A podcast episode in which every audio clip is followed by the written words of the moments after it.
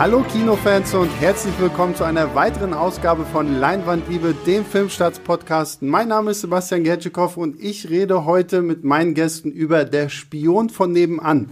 Und meine Gäste sind äh, zum einen Monique Stibbe aus der Redaktion und unsere Vize-Chefpräsidentin des äh, Podcast-Komitees hier. Hallo Mo. Hallo Sebastian. Freut mich sehr, dich hier zu haben, weil sonst sitzt Mo für gewöhnlich immer in der Regie und äh, schreibt auf, wenn ich mich mal wieder verquatsche, wo ich denn was schneiden muss. Deswegen mal sehr schön, dich heute hier zu haben, Mo. Ja, freut mich auch. Und äh, zu meiner Linken sitzt Jan Felix, Volontär bei Filmstadt. Hallo Ja. Jan Felix. Hi, freut mich. So, und äh, wir reden, ich muss, Moment, bevor ich jetzt anfange, muss ich ja hier offiziell was verkünden, damit ich hier so eine große Wette hier in den Raum stellen kann, die, die auch alle Leinwandliebe Zuhörer dann irgendwie mitbekommen. Weil wir hatten in unserem Meeting die große Diskussion, über welchen Film sollen wir denn heute sprechen. Zur Auswahl stand eben der Spion von nebenan, für, für den ich und Mo halt auch sehr gestimmt haben. Und äh, zum anderen war Narziss und Goldmund, eine äh, Verfilmung eines Hermann Hesse-Romans, Ja. der jetzt auch startet, deutscher Film. Und sowohl Christoph, unser Chefkritiker, als auch Björn, unser Nachrichtenchef, haben uns entsetzt angeguckt, dass wir gesagt haben, nein, wir reden nicht über Nazis und Goldmund, sondern wir reden über der Spion von nebenan. So. Und äh, lange Rede, kurzer Sinn. Wenn Nazis und Goldmund erfolgreicher an den Kinokassen wird als der Spion von nebenan, dann äh, spendiere ich unserer Podcast-Redaktion eine Packung Donuts. Genau, wir schmeißen eine Runde. Genau. Okay. Einfach nur, damit ihr, liebe Zuhörer, wisst, warum wir heute über der Spion von nebenan sprechen. So, damit kommen wir jetzt zum Film, der in einer langen Tradition von Filmen steht, in denen muskelbepackte Männer irgendwie auf kleine Kinder aufpassen. Äh, Dave Bautista spielt einen CIA-Agenten, der irgendwie ziemlich viel Mist gebaut hat bei einem Auftrag und äh, deswegen eine letzte Chance bekommt, sich zu beweisen und er soll quasi ein junges Mädchen und ihre Mutter observieren, die in Verdacht stehen, dass irgendein böser Terrorist sie irgendwann mal ansprechen könnte. Und äh, Dave Bautista ist ja sehr unauffällig und kann sich deswegen nicht so gut vor diesem kleinen Mädchen verstecken und äh, wird von ihr enttarnt und erpresst und das ist quasi so der Film. So, Ja. der Spion von nebenan. Mo, Ja. dein, dein erster Eindruck. Ich fand ihn sehr unterhaltsam und vor allem auch sehr kurzweilig. Also die knapp anderthalb Stunden habe ich mich recht gut unterhalten gefühlt. Und ähm, da ich ja eh so ein heimlicher Wrestling-Wrestler-Fan bin, kann ich dazu auch sagen, also Dave Bautista hat das super gemacht. Ähm, ich fand es eine schöne Familienunterhaltung.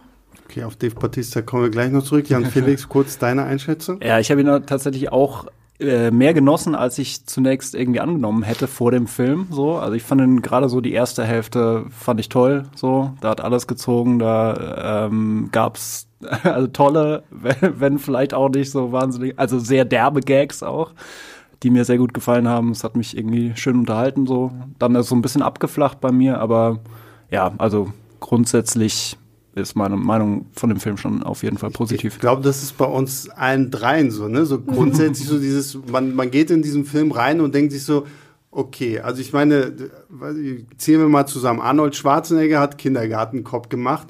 Vin Diesel hat irgendwie der Babinator. Babinator, genau, richtig. Äh, Wen gibt's denn noch, der sowas gemacht hat? Ich weiß nicht, ich habe dunkle Erinnerung, dass Hulk Hogan auch mal irgendwas in der Richtung gemacht hat, aber da habe ich jetzt Also nicht es, weiter es scheint ja irgendwie auch so, so dieses Klischee zu sein, wenn du Ja. so, ein, so ein Muskelberg bist, dann musst du irgendwann mal so, ein, so einen kinderfreundlichen Film machen. Und hier Dwayne Johnson mit dieser ähm, Zahnfee oder so. Stimmt, ja, siehst du, War das Dwayne so? Johnson, Ja, ja. damit haben wir sie jetzt, glaube ich, irgendwie alle zusammen. äh, genau, das Quartett Infernale. Das, Und ich, ich habe mich echt so ein bisschen gefragt, warum Dave Batista, den wir ja nun aus, vor allen Dingen als Drax aus Guardians of the Galaxy kennen, der jetzt auch in den ganzen Avengers-Filmen mitgespielt hat.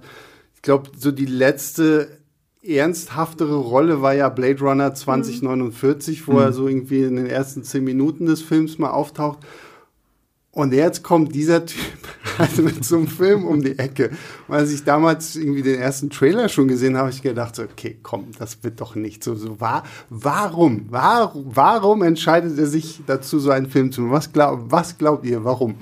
Ich frage das mich ja öfter bei so Filmprojekten. Ich würde manchmal wirklich gerne Mäuschen spielen in diesen Castingprojekten und äh, wissen, warum sich große Schauspieler beziehungsweise große Persönlichkeiten wie jetzt Dave Bautista äh, dazu entscheiden, so einen Film zu machen. Gerade wenn man doch eigentlich eine relativ gute Filmografie hat, mhm. so wie er. Zwar nicht unbedingt große Rollen, wie jetzt hier in ähm, auch im Bond Spectre, wo er mal für fünf Minuten jemanden vom Balkon schmeißt.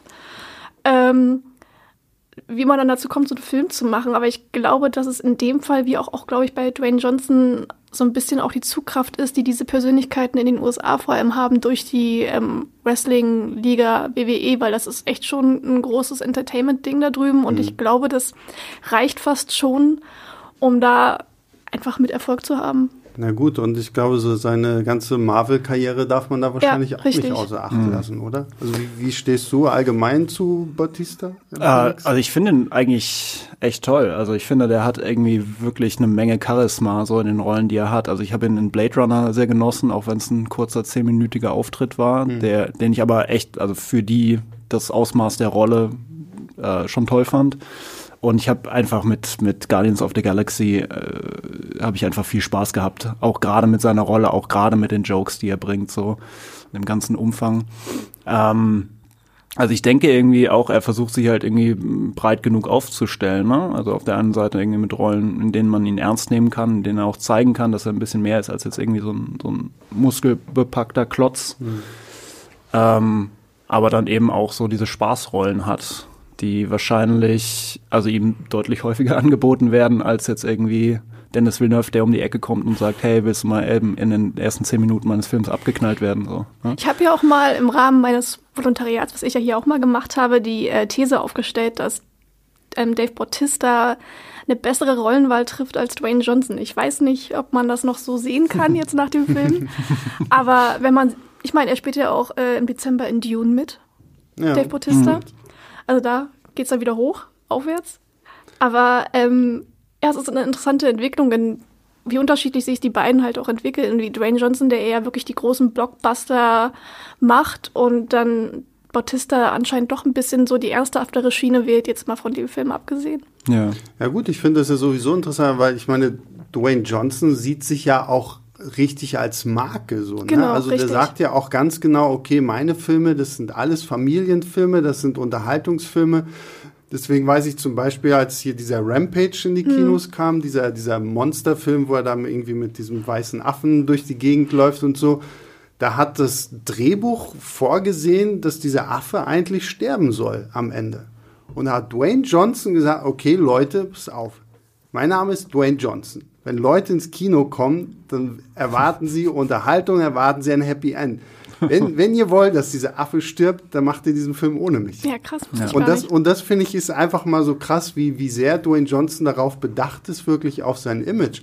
Ähm, was mich dann halt jetzt wieder zu Dave Batista bringt, wo ich so ein bisschen auch einfach so das Gefühl habe, so ganz so richtig weiß er noch nicht, mhm. in welche Sparte ja. er so gehört, weil so sein Drax in, in Guardians of the Galaxy und so, sie halt schon auch mehr so, so, so ein Comedy-Relief-Charakter, ja. der halt mehr so für die Lacher zuständig ist und so fürs Grobe.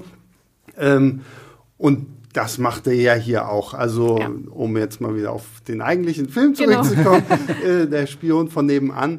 Ähm, er hatte, ist halt viel so ähm, Slapstick-Comedy. Ne? Also es ja. gibt so eine Szene, wo er halt versucht, irgendwie Schlitz, Schlittschuh zu laufen genau. und sich dann halt irgendwie tierisch auf die Fresse legt oder ja. keine Ahnung was. Und auch so, obwohl ich halt sagen muss, ich fand ihn ja ein bisschen steif. Ne? Also so, so ganz, also hm. er hat, er hat, er hat für mich alleine nicht so gut funktioniert, aber die Tatsache, dass er halt so, so einen guten, äh, so gute Co-Cast-Leute hat, genau. über die wir auch gleich noch sprechen werden, fand, die haben ihn sehr gut aufgefangen und hochgehoben, dass mhm. er halt auch dieses Ding tragen konnte. Weil ganz ehrlich, es gibt so, so ein, zwei Szenen, da habe ich mich auch so ein bisschen fremdgeschämt für ihn, muss ich ganz ehrlich sagen. Also unter anderem, ohne irgendwie zu viel zu verraten, wenn Dave Bautista anfängt zu tanzen. Ja, oh ähm, ja.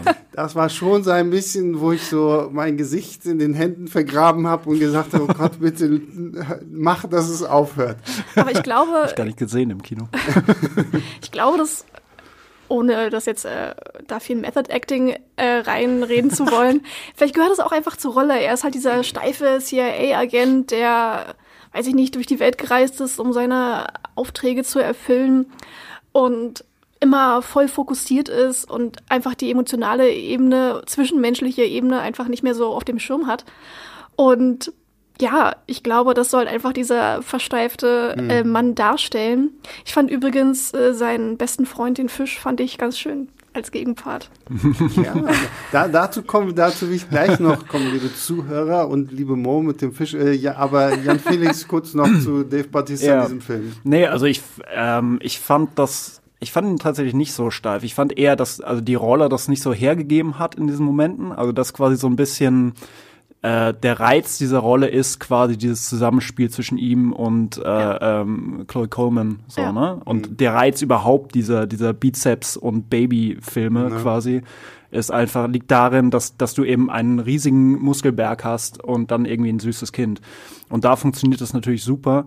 Und in den anderen Momenten, also diese, diese ganze Liebesgeschichte, so, da, ja, da ist er irgendwie dann steif, so. Aber der ist, da, da kam es für mich auch irgendwie dann überhaupt nicht drauf an. Also das war so, das war auch so, ja, das hat der Rolle irgendwie dann entsprochen. Ja.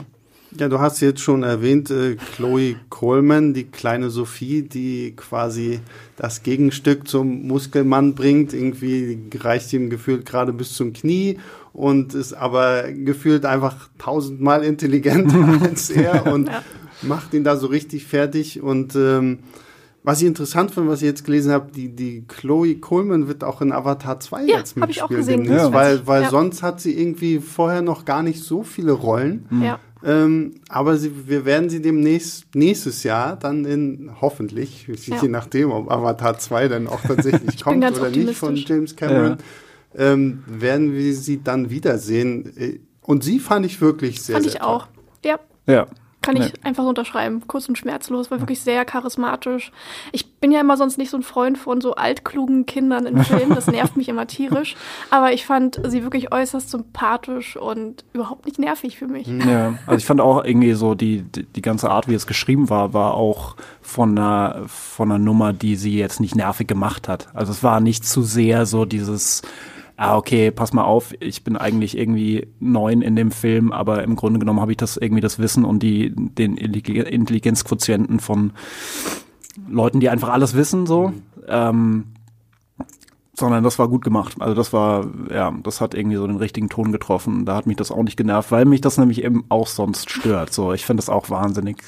Naja, von ich finde es halt schwierig, auch weil du weißt ganz genau, okay, das ist halt irgendein Erwachsener, der Kinder schreibt, jetzt Ja, mal blöd richtig, gesagt. ja. Und da gibt's eine Szene in diesem Film, wo mir das tatsächlich so ein bisschen sehr aufgefallen ist, ist auch relativ am Anfang, wo uns halt einfach nochmal gezeigt werden soll, dass diese Sophie ja eher so eine Außenseiterin Mhm. ist, sie ist nicht besonders beliebt an ihrer Schule und sie steigt halt irgendwie zu Beginn halt in diesen Schulbus ein und dann hat sie sich ja noch vorbereitet drauf und dann sind da so zwei so eine so, so eine bösen Mädchen, die sie irgendwie auslachen, weil sie so einen komischen Pulli anhat und die dann wirklich so so so sagen, oh, das mache ich jetzt auf Instagram. Dein Genau. hässlicher Pulli.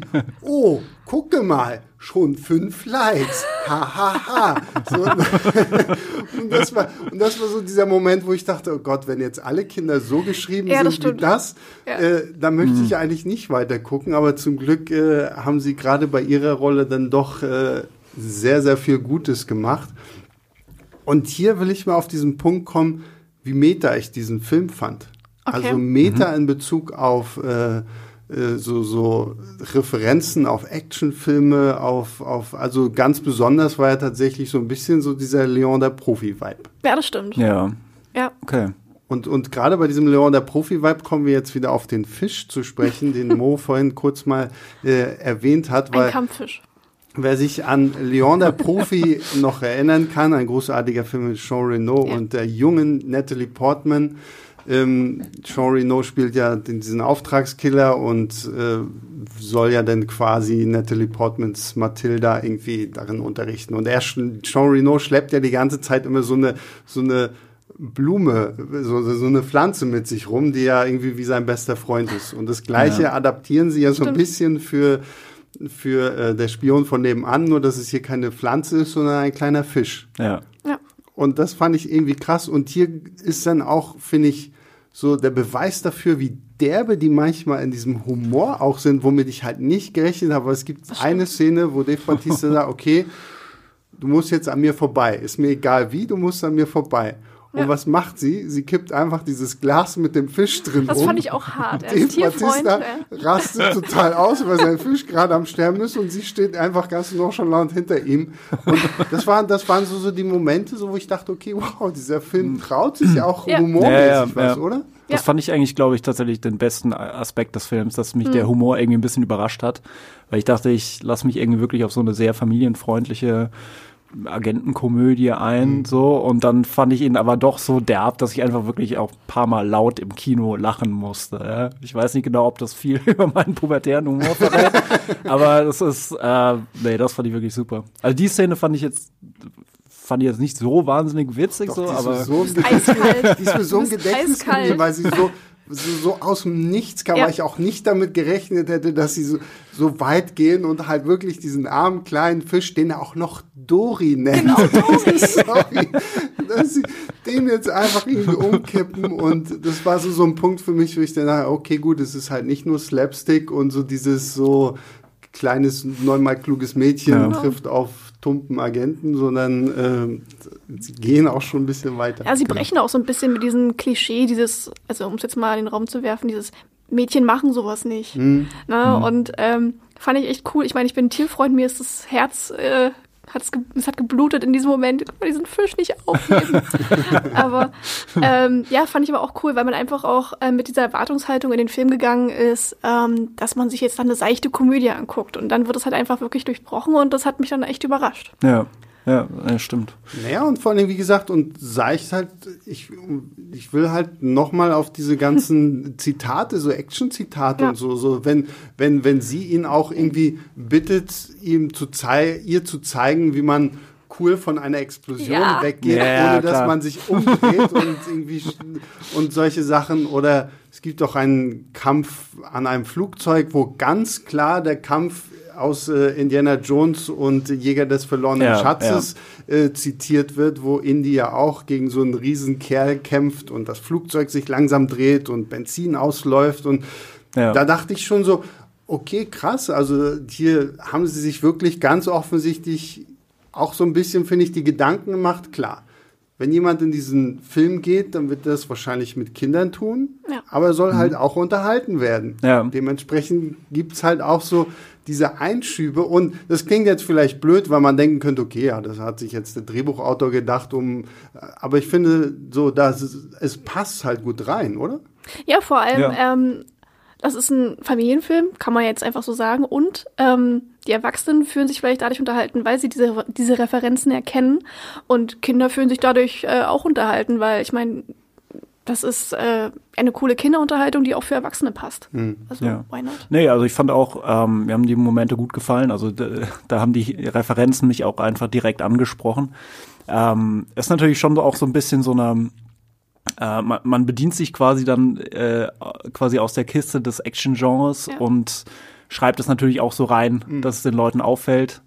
Äh, äh, und dass, dass am Ende keiner kommt und sagt so, hey, das war doch geklaut.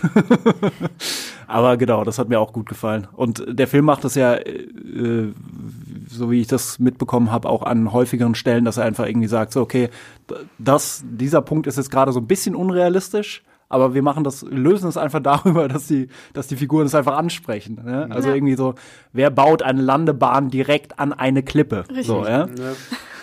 Ähm, das fand ich auch, also intelligent gelöst dann, ja. Ja, wie gesagt, es war selbstironisch. Also ich Genau. finde, da, das, das Gute an diesem Film ist einfach, dass er sich selbst nicht zu ernst nimmt. Ja. So, Richtig. Ich meine, auch diese ganze Story so mit den Terroristen und sowas halt, ist halt so, so bla. So. Also ich meine, das haben wir Ja. schon 300.000 Genau. Mal gesehen und es ist auch nichts Überraschendes und du weißt irgendwie gefühlt schon am Anfang des Films, wie dieser Film enden wird. So, Ja. Also da müssen wir uns ja nichts vormachen. Ja. Aber allein die Tatsache, dass sie halt so locker mit diesem ganzen Thema umgehen und sich halt auch wirklich über sich selbst so ein bisschen lustig machen, fand ich einfach mega gut. Ja. Und, äh, und da können wir vielleicht auch noch mal so auf den, den restlichen Cast äh, zu sprechen kommen, weil ähm, die fand ich halt auch alle irgendwie super, weil zum Beispiel hier die Kristen Schaal, mhm. die ähm, spielt die, also die meisten Leute dürften sie wahrscheinlich jetzt irgendwie aus Bojack Horseman kennen. Da spricht sie ja die Sarah Lynn. Mhm. Ist so, die ist ja, glaube ich, auch mehr bekannt so durch ihre ganzen Synchronarbeiten. Irgendwie, ich weiß zum Beispiel bei der Disney-Serie äh, Gravity Falls spielt sie auch mit und ich liebe mhm. diese Serie übrigens. ist sehr, sehr toll. Ähm, und sie spielt ja quasi so die, die Tech-Agentin, die äh, Dave Batista an die Seite gestellt ja. wird. Die ihn unheimlich anhimmelt. Das ist ihr großer Held. ja. Fandest du es gut? ich fand es eigentlich als Ergänzung ganz schön. Ja. Ähm, dadurch, dass halt nicht nur er als Standalone Obermacker dasteht, und sondern einfach noch diese bisschen verpeilte, chaotische äh, Partnerin an seiner Seite hat, ja. Fand ich eine nette Ergänzung eigentlich zu diesem harten Macho-Typen. Vor allem, ich fand es halt auch schön, dass sie ihn zwar dass sie ihn zwar anhimmelt, ja. aber dass es nie so dieses, oh, ich möchte mit ihm zusammen Richtig. sein, anhimmeln, genau. ja. sondern es ist halt wirklich so, boah, ist der Typ cool. Also sie ist genau. eigentlich mehr so, so ein Fangirl. Richtig, also genau. so, so, und, und dabei finde ich, äh, so ver, vergisst sie selber so ein bisschen, was sie eigentlich alles kann. Richtig, so, genau. so, weil sie ist halt diejenige, die alles einsetzt und hacken kann und keine Ahnung was. Ja. Und, und er ist halt eigentlich nur der Mann fürs Grobe. Ne? Genau. Ne? Ja. ja, ich muss sagen, ich fand ihre Figur einfach so ein bisschen flach tatsächlich. Also das, das was sie so am Anfang irgendwie so ein bisschen versprochen wird, so, mhm. ne, dass sie als irgendwie so sagt, so, ja, wow, ich, ich bewundere dich total, ich möchte total viel von dir lernen. Da fand ich irgendwie, dann gibt es so einen ganz langen Abschnitt des Films, wo eigentlich ihre Figur so überhaupt keine Rolle spielt, sondern so im Hintergrund irgendwie so ein bisschen rumdüdelt und irgendwie nur da sitzt und sich gelegentlich beschwert, dass sie ja nichts zu tun bekommt. Was, was halt irgendwie auch ja. der Rolle halt irgendwie so vollkommen entspricht. Ja. ja. Ähm, aber das fand ich dann tatsächlich ein bisschen schade. Da hätte man irgendwie, glaube ich, mehr mitmachen können. Auf der anderen Seite ist es natürlich so, dass sie irgendwie auch so ein bisschen ja äh, so eine Überschneidung mit, mit Chloe Colemans Rolle hat, weil natürlich sie will irgendwas beigebracht bekommen und dann bringt er halt den kleinen Mädchen was bei. Mhm. Natürlich noch besonders bösartig, aber ähm, da fand ich irgendwie, das, das war so ein bisschen, man, man brauchte irgendwie diese Rolle, ähm, damit man so eine Außenperspektive hat auf seine Arbeit und um so ein paar Gags unterzubringen, aber irgendwie war das mir grundsätzlich einfach zu wenig. So. Echt das, ich, ja. glaube, ich glaube, zu viel wäre halt aber auch irgendwann wieder zu viel gewesen. Glaube ich oder? auch. Ich hätte theoretisch, was heißt, ich hätte vielleicht einfach gerne mehr von ähm, Chloe Coleman und äh, ihr gesehen. Das wäre eigentlich noch mhm. ganz cool gewesen. Ja. Ähm, ja. Ja. Das hätte ich vielleicht noch als Kritikpunkt. Mhm. Aber also ich fand sie, ich, ich fand, es war gut getimt. Also für mich war sie nicht zu wenig da oder zu viel da, sondern ich finde, es hat halt gepasst, weil letztendlich geht es halt um Batista und Coleman ja. und um deren äh, Dynamik und klar, wie sie dann halt, ne, weiß natürlich, dass dann sieht sie ihn mehr und mehr irgendwie so als Vaterersatz und möchte natürlich auch, dass er mit Mama zusammenkommt und keine Ahnung, wie irgendwie sowas. Also das sind so Punkte, da, da habe ich schon verstanden, dass man quasi so eine Kristen Schal dann so ein bisschen in den Hintergrund bringt. Genauso haben wir auch äh, Ken Jong in diesem ja. Film, ja. Den, äh, den lustigen ehemals Doktor, der jetzt Schauspieler geworden ist, hier, den wir alle aus Hangover kennen. Mhm. Ja. Ähm, und der spielt quasi den CIA-Boss, hat ja auch nur so seine fünf Minuten eigentlich in ja. diesem mhm. Film. Aber hat mich jetzt auch nicht gestört, weil ich finde äh, Ken Jong allgemein einfach witzig und freue mich immer irgendwie den zu ja, sehen. Ja, man weiß bei ja. ihm auch, was man zu, bekommt. Also ja, das ist absolut. eine sichere Kiste. Ja, ja, genau. Nee, da hat mich das auch überhaupt nicht gestört. Also da habe ich mich drüber gefreut, dass er einfach genau diese festgelegten Szenen eigentlich auch bekommt, mhm, die ja. man ihm halt so, dann so dann so gibt. Also es ist so ich wusste einfach genau, okay, diese Szene geht jetzt nicht sonderlich lang und er macht jetzt ihn gleich richtig völlig zur Sau auf, auf seine Art so. Ähm, und kommt dann am Ende halt nochmal rein und sagt irgendwie so, ja, bist ja doch ein guter mhm. Dave, äh, kannst da bleiben. So, der Spion von nebenan. Äh, auf Filmstarts gibt es zweieinhalb Sterne, also eine solide Wertung, ähm, der ich nicht ganz äh, zustimmen würde. Und ja. ich glaube, meine beiden Gäste hier stimmen dem auch nicht zu, aber frage ich lieber sicherheitshalber nochmal nach. Mo, was würdest du dem Film geben und was ist so dein abschließendes Fazit? Mm, also ich würde mich bei drei mm, gut gemeinten dreieinhalb einpendeln. Ich kann mich da echt schwer festlegen. Also vielleicht eher drei als dreieinhalb. Ähm, ich würde sagen, man könnte diesen Film leicht unterschätzen, wenn man ihn so, weiß nicht, wenn man vor der Kinokasse steht und sich vielleicht spontan für einen Film entscheiden könnte. Deswegen würde ich doch eine Sehempfehlung aussprechen, weil ähm, er überrascht einen doch und ähm, es sind unterhaltsame anderthalb Stunden und damit kann man eigentlich am Wochenende, wenn man es ähm, mit Freunden, Familie ins Kino schaffen will, nichts falsch machen. Völliger Schwachsinn. Fünf Sterne. ähm, ja, auch wenn es langweilig ist, also ich muss dieser Meinung irgendwie auch entsprechen. Also ich finde auch äh, drei oder dreieinhalb Sterne. So. Ähm, und das ist auch wirklich für einen Film von dem Format gut. So. Also ich finde, man kann absolut super unterhalten werden von, von diesem Film irgendwie in der Zeit, die man dann im Kino verbringt. Mhm. Ähm, darf jetzt bloß einfach keine lebensverändernde nee. Erfahrung so erwarten. ja. Nee, aber es, ja, das würde ich dem Film tatsächlich auch geben. Seid ja. so zögerlich. Ich sag ganz klar dreieinhalb. Sorry. Also, und, allem, und, ich muss ja mal dazu sagen, also ich bin, ich, ich, ich gehöre ja zu den Leuten, die immer sagen, oh, ich will mir das im Originalton angucken. Und wir mhm. haben jetzt den Film auf Deutsch gesehen. Mhm. Und gerade bei Komödien tue ich mich da immer schwierig, so, oh, ich es auf Deutsch funktioniert, ist das dann alles immer noch witzig? Und selbst da war der Film witzig, was einfach auch ja. für den für für den Film an sich spricht, dass du äh, selbst in einer Übersetzung halt noch mhm. die Gags halt gut hinkriegst und dass du trotzdem immer noch super drüber lachen kannst. Ja. Und so klar in diesem Genre Muskelprotz trifft äh, kleines Mädchen oder kleinen, kleines Kind oder irgendwie was, ist es jetzt wahrscheinlich irgendwie für mich einer der, der, der besseren Filme, ehrlich ja, gesagt, so wo ich mir echt denke, ja, den kann man wirklich gucken. Und das ist, glaube ich, auch ein Film, den würde ich mir auch irgendwie, keine Ahnung, wenn Netflix oder sonst wer den mal hat, dann würde ich auch nochmal sagen, ja, perfekt, ach, der war lustig. Ja. So ein guter Sonntag-Nachmittag-Film irgendwie, den man einfach ja. wunderbar weggucken kann. Das stimmt. Total, ja. Genau, also dem, dem würde ich irgendwie auch einfach so beipflichten. ähm, äh, die, also die Synchro fand ich eben auch überraschend super. Also mhm. ich muss sagen, das, das hat irgendwie so den, den ganzen Dreck der Sache irgendwie auch so gut rausgearbeitet, dass du so, ja, also einfach grundsätzlich irgendwie so sprach, so hau rein, ja, ja, Mama. So dieses, dieses äh, irgendwie gut aufgegriffen ähm, und die, die, die äh, Gags haben dann auch perfekt gezündet. Ja. So. Ähm, ja, das war, glaube ich, äh, seit längerer Zeit mal wieder eine Komödie, die ich in der deutschen Synchro gesehen habe und die mich wirklich in der deutschen Synchro überzeugen konnte. Ja. Ähm, ja. Tja, da habt ihr es, liebe Zuhörer. Also lasst euch nicht von dem Poster irgendwie abschrecken. Es steckt tatsächlich ein toller Film dahinter. Und wie gesagt, ich bin jetzt einfach nur gespannt, wie Nazis und Goldmund dagegen einstehen.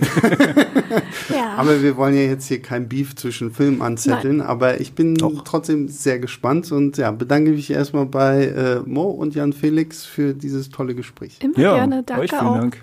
So, vom Spion von nebenan äh, kommen wir jetzt mal zu Marvel. Der, der Übergang dazu ist gar nicht so kompliziert, weil Dave Bautista spielt in der Spion von nebenan spielt ja auch Drax in Guardians of the Galaxy, die, wie wir seit dieser Woche wissen, ja auch in Tor 4 mit dabei sein werden. Aber eigentlich ein Anlass, den wir uns hierfür ausgedacht haben, ist der neue Black Widow Trailer. Der Film kommt ja jetzt demnächst bald in die Kinos. Und ich würde sagen, lass uns doch vielleicht erstmal über den Black Widow Trailer an sich sprechen. A, wie fandet ihr ihn? Und B, freut ihr euch auf den Film?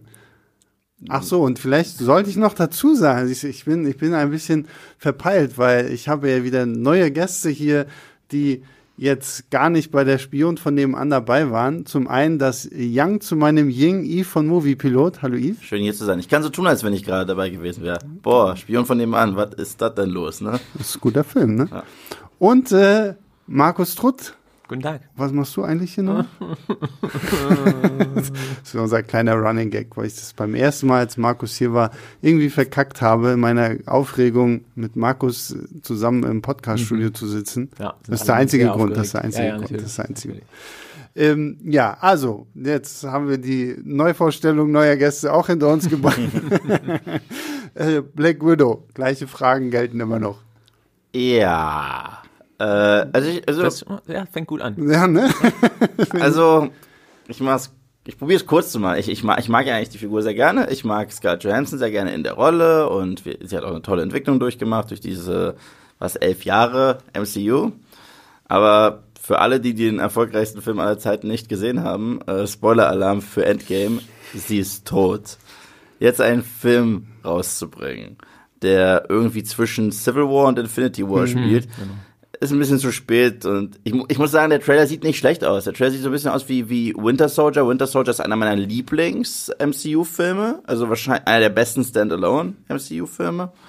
Und ja, trotzdem kommt der Film einfach viel zu spät. Also ich kann mich nicht mehr so krass dafür begeistern, weil ich weiß, wo die Reise endet. Und ich glaube nicht, dass wir in diesem Film auf einmal so viel Neues über sie lernen. Weil wenn das der Fall ist, dann blicke ich auf die anderen Marvel-Filme zurück und sage, das ist aber blöd. Also irgendwie hat dieser Film so eine Lose-Lose-Situation, glaube ich. Das, Ja, also das war übrigens Eve, der sich kurz fest. völlig kurz, kurz genug. Äh, ja, ich bin da ja so ein bisschen hin und her gerissen. Also ich find, also für mich ist sie jetzt nicht so das die spannendste Figur in dem ganzen Avengers Ensemble, weswegen ich mich grundsätzlich jetzt nicht megamäßig auf den, auf den Black Widow Film gefreut habe. Also es ist schön, dass mal eine Heldin auch noch einen noch einen Solo-Film bekommt, ähm, das, äh, aber aber also nach Captain Marvel. Aber bei der Kann alles nur besser werden als Captain Marvel. Amen. ich bin ja ein, da, da, das ist wahrscheinlich ein anderes Thema. Ich bin ja einer der wenigen, die die mochten, aber da werde ich Wirklich? werde ich bestimmt Ah, auf, nee. die Mütze bekommen hier. Nee, um Gottes Willen, das Nee, nee, nee, überhaupt nicht. Aber ja, von euch vielleicht nicht, aber ich von bin, allen, die das bin, jetzt hören. bin viel mehr daran interessiert, was dir an Captain Marvel tatsächlich gefallen hat, um jetzt mal hier so, so einen kleinen Ja. Schlenker zu machen. Weil für mich ist das von allen 21 Marvel-Filmen der schlechteste. Ja, Okay, Wäre bei mir nee, genauso. Bei mir, bei mir auf jeden Fall nicht. Also ich hatte wirklich eine Menge Spaß im, im Kino. Ähm, ich, es ist zu lange her. Ich habe das ist einer der wenigen Marvel-Filme, die ich tatsächlich auch nur einmal gesehen habe. Ähm, aber ich war von Anfang bis Ende gut unterhalten. Ich mochte die, die, den kosmischen Part der- Mhm. der ganzen Geschichte. Das mag ich sowieso mal, wenn es dann mal ins, ins Weltall geht. Aber auch dann äh, die ganze Geschichte in den 90s. Okay, ja, hier äh, machen jetzt 90er Nostalgie, aber für mich hat das als Kind der 90er auch voll funktioniert. Ähm, nee, mir, mir war sie irgendwie von Anfang an so als Charakter irgendwie unsympathisch, muss ich ganz ehrlich ja, sagen. und das, Total. das, das fand ich halt jetzt gar nicht so. Also, aber also das, das habe ich äh, halt eben schon oft gehört. Also, ich fand sie dann unsympathisch irgendwie in Endgame, Und da fand ich lustigerweise. sie auch fürchterlich unsympathisch. Wie gesagt, ich, ich, ich weiß nicht, ob es an Brie Larson liegt oder ob es einfach an den äh, Drehbuchentscheidungen liegt oder an den Regieanweisungen liegt, weil ich habe sie ja in anderen Rollen gesehen, wo sie mega charismatisch sein Ja, ja, kann. Brie das kann ist sie ja super, also- durchaus sein. Äh, in diesem Film gefällt sie mir einfach gar nicht, Ja. aber ich muss auch sagen, der, der Plot an sich weiß, Marvel recycelt häufiger Plots. Iron Man, der Plot ist ja so ein bisschen, Doctor Strange ist auch so ein bisschen Ant-Man und so weiter und so fort. Für mich ist Captain Marvel Tor 1 in stinkend langweilig und schlecht. Ich meine, es ist diese Fish out of Water Geschichte. ja. Ja, nur es passiert nicht. Aber mir hat das so, gerade im Zusammenspiel, mir hat gerade die Chemie mit, mit Samuel L. Jackson gefallen, gerade im Zusammenspiel, der eben auch toll jung aussah. ah, dann letzte und, Frage. Weil und äh, der, ich fand den Bösewicht eben auch super toll. Ben Mendelssohn als, als äh, Die, gestaltet. die beiden Punkte gebe ich dir. Witzig, ben also. Mendelssohn gebe Und ich dir und mir- Sam Jackson, Ja. finde ich, hat Und für in mich der auch gut Konstellation hat für mich dann auch Captain Marvel selbst als Figur einigermaßen funktioniert. Also sie ist auf jeden Fall nicht die, die beste Heldin, aber Mhm. nicht so, dass es mich irgendwie genervt hätte oder so. Also ich konnte dem, konnte dem Film viel Spaß trotzdem abgewinnen. Ben Mendelsohn gebe ich dir auch, Sam Jackson nicht, weil er für mich irgendwie in diesem Film so eine Lachnummer war und ich fand das mit der Katze war das Das mit der Katze war dümmste, schlimm. Ja. das dümmste, was ich je im gesamten Also, MCU also gesehen habe. vielleicht für alle da draußen, das mit der Katze, wie der eingängige Marvel-Kenner das ja vielleicht weiß, äh, Nick Fury hat irgendwann mal ein Auge verloren und ich glaube, es ist in Winter Soldier, Ja. wo er Steve Rogers, aka Captain America, sagt, er hat dieses Auge verloren, weil er mal jemandem vertraut hat und Mhm. Captain Marvel erklärt uns jetzt, wie er sein Auge verloren hat, nämlich indem er mit der Katze von äh, Carol Danvers rumschmus und Katze ihm einfach mal das Auge So auskratzt. sind Katzen nun mal. und Ja, ich, und ich toll. bin und ich bin kein Fan von Also ein- ist es keine Katze. Ich bin kein Fan von einer Art von Storytelling, die es äh, manchmal in Franchises gibt. Das ist ja das, was wofür Rise of Skywalker sehr kritisiert wurde. Auf einmal sehen wir Palpatine und er war schon immer da und hat alles geplant. Und so ähnlich, finde ich, wurde die Figur Captain Marvel eingeführt. Wir hatten gerade Infinity War und ja gut, ich meine, wir alle wussten, dass die irgendwie die Verstaubten zurückkommen. Die Frage war nur wie und so weiter. Und auf einmal lässt Nick Fury so einen Pager fallen. Und anscheinend kennt er eine der mächtigsten Figuren, die wir je gesehen haben. Hat sie noch nie angerufen, weil die anderen 500 Male, wo die Welt äh, äh, am Ende war, war es Ah, nicht wichtig gut. genug. Aber das, war halt das, schwer beschäftigt. das stört ne? mich in dem ganzen Franchise jetzt nicht so. Also das nehme ich einfach immer so hin, wenn das, das auch bei anderen Sachen eben die Helden, die jetzt Ja. selbst auf der Erde sind, jetzt nicht mal schnell angerufen werden. Aber ich Also, muss einfach sagen, ist okay. Also ich, es funktioniert für mich immer noch Ich hätte es gut. einfach cooler gefunden, wenn sie Captain Marvel wirklich einfach in Endgame eingeführt hätten und sie da gezeigt hätten und statt diesem Captain Marvel Film halt wirklich Black Widow Ja. viel viel früher gebracht, weil Ja. Black Widow war zumindest ein Charakter, den kannten wir schon, aber wir kannten sie noch nicht wirklich gut. Jetzt versucht man uns das ja irgendwie so ein bisschen näher zu bringen und da ist so ein Punkt beim Trailer auch, wo ich mir Genau, wir müssen den Weg irgendwie zurückfinden. ja, den habe ich jetzt gefunden. Sehr gut, sehr gut, Hallo, sorry. ist doch richtig gut. ja. Und da ist so ein Punkt bei diesem Trailer, diese ganze Geschichte jetzt mit der Familie. Mhm. Also wir haben ja jetzt Florence Pugh, die wir ja jetzt aus Little Women und Midsommar kennen, die spielt jetzt quasi ihre Schwester. Dann haben wir äh, hier Sheriff, Schwester in Anführungszeichen. ja, Sch Schwester in Anführungszeichen. Dann haben wir hier Sheriff Hopper, David Harbour aus Stranger Things, der irgendwie eine dicke Version von, von Captain America spielt. mit einem sehr Version. schlechten russischen Mit Akzent. einem sehr schlechten russischen Wow. Akzent. Aber alle, finde ich, haben irgendwie Ja, ja. einen sehr bescheuerten russischen Akzent. Und äh, Rachel Weisz als quasi die Mutter. Und ich bin und bin mir nicht sicher, ob mir so diese ganze Familiendynamik da wirklich gefällt. Ich weiß nicht, es ist, ja, also es ist ja immer, es wird ja Marvel auch gern vorgeworfen, auch von mir, der immer noch eigentlich ein großer Fan vom MCU ist, äh, dass die Schwierigkeiten haben, manchmal so die Balance zwischen, zwischen ernst und, und witzig hinzubekommen, so richtig. Und daran könnte es eben auch wieder scheitern. Also es sieht alles, wie Yves auch schon gesagt hat, es sieht alles gerade im neuen Trailer sehr nach, erinnert durchaus an Winter Soldier, was, was auf, auf jeden Fall gut ist, der wirklich ein ernsterer Agenten-Thriller war. Aber diese ganze Familiendynamik könnte dem wieder ein bisschen im Weg stehen. Also Und Auch, dass sie aus dem Nichts kommt. Also, äh, ich Ja. habe das Gefühl, wenn äh, Black Widow dir äh, unter Tränen Steve Rogers in Endgame sagt, äh, bevor ich diesen Job als Avenger hatte, hatte ich nichts, keine Familie, kein nichts, aber ihr habt mir eine Familie gegeben. Abgesehen von der einen Familie, die ihr noch nie gesehen habt, die ihr aber jetzt in meinem Spin-off sehen wird. Das ist ein Film, der noch davor spielt. Tada! Ja. Nee. Das, was- ja, da bin ich auch ein bisschen, wie gesagt, hin und her gerissen. Was dafür spricht, ist halt der Cast. Also die sind alle, alle super besetzt. Ja. aber der deswegen- Cast ist immer gut bei Marvel. Das ist ja, das, ja, klar, das, das, klar ist das aber, aber hier gleich alle zusammen so, also deswegen könnte es ganz gut funktionieren als Dynamik, wenn das nicht jetzt, was mich, was mich das vielleicht zu einem, zu einem zweiten Punkt bringt bei Black Widow, ja, der Taskmaster. ja, Der neue Superschurke in diesem Film, der bekommt ja, auch in, im neuen Trailer sehr, sehr viel mehr Screentime. Also ja. für einen Bösewicht in einem Trailer ist es schon so, oh, wir müssen jetzt mal ein bisschen anfüttern, dass da ja noch mehr ist als nur Black Widow. Und äh, ich bereite übrigens gerade für YouTube ein Video darauf vor, was euch erklärt, was der Taskmaster eigentlich ist. Uh, Sebastian, wo finde ich, wo finde ich das und wann? Na, auf Filmstarts YouTube Und wann? am Sonntag. Siehste. Ähm, und da bin ich mir halt auch schon wieder nicht so sicher, ob ich diesen Schurken irgendwie gut finde, weil seine große Fähigkeit ist ja, dass er sich quasi nur die, die, den Kampfstil von, Cap, äh, von Black Widow angucken muss oder von Captain America angucken muss.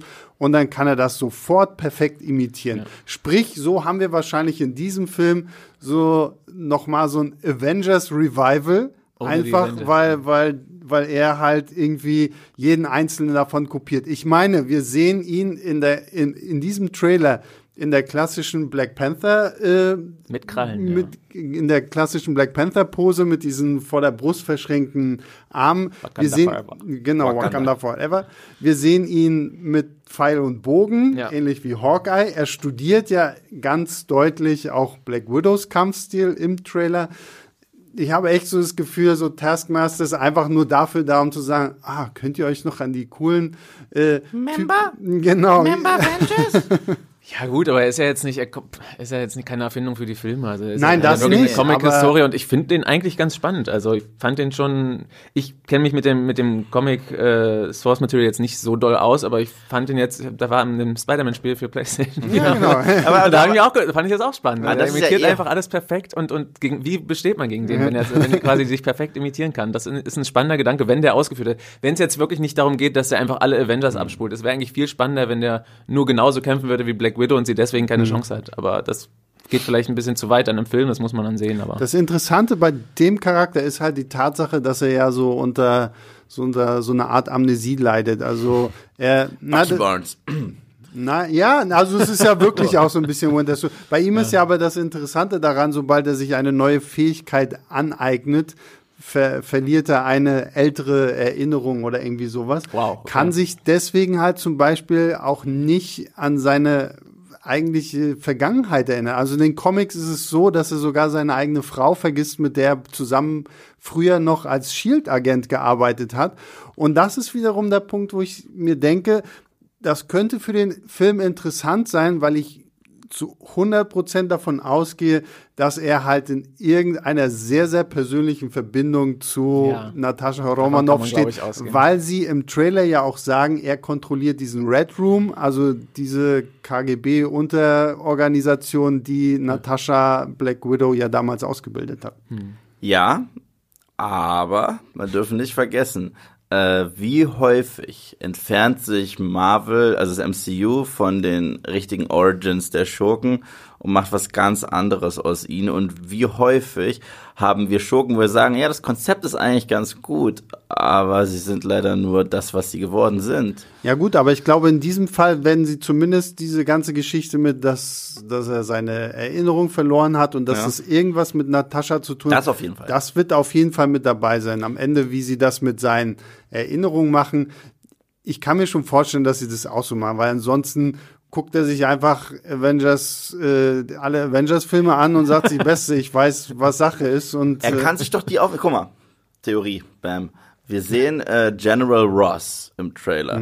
Zwar fürchterlich verjüngt, das sieht halt wieder aus, aber was wäre, wenn wir auch General Ross so zu den Zeiten von Civil War sehen und er klaut ihm einfach die ganzen Aufnahmen von New York, Sokovia und so weiter, die er den äh, Avengers gezeigt hat bei Civil War. Die guckt er sich einfach an. Auf einmal kann der Taskmaster sogar der Hulk sein. Bam. na, Moment, Moment, Moment, Moment. jetzt kommt wieder das Comic. Ja, ja, jetzt kommt wieder das Comicwissen. Weil er kann quasi keine übermenschlichen Fähigkeiten. Er haut er einfach kann- mit voller Wucht gegen Stein und bricht weil, sich die Hand. Weil zum Beispiel, wenn er, wenn er sich jetzt, keine Ahnung, Spider-Man anguckt, kann er zwar kämpfen wie Spider-Man, aber kann nicht die Wände hochkrabbeln. Also er kann nicht jetzt, er kann quasi Ja. nur die Bewegungen irgendwie imitieren. Es gab einen ähnlichen Charakter, den ich sehr cool fand, in einer Serie, die total untergegangen ist und irgendwann nur noch schlecht war. Heroes. Ja, Ja. stimmt. Ja. Dieses Muscle Memory, das Ja, ja, genau. dieses Ja. sehr verstärkt. Das war cool, weil sie konnte alles. Sie, wenn sie jemanden beim Tanzen zugeschaut Ja, hat, ja, konnte genau. sie perfekt Ja, tanzen das ist der und Aerobic und ja. hast du nicht Ja, gesehen. genau, das ist. Ja. Was sagst du zu dem?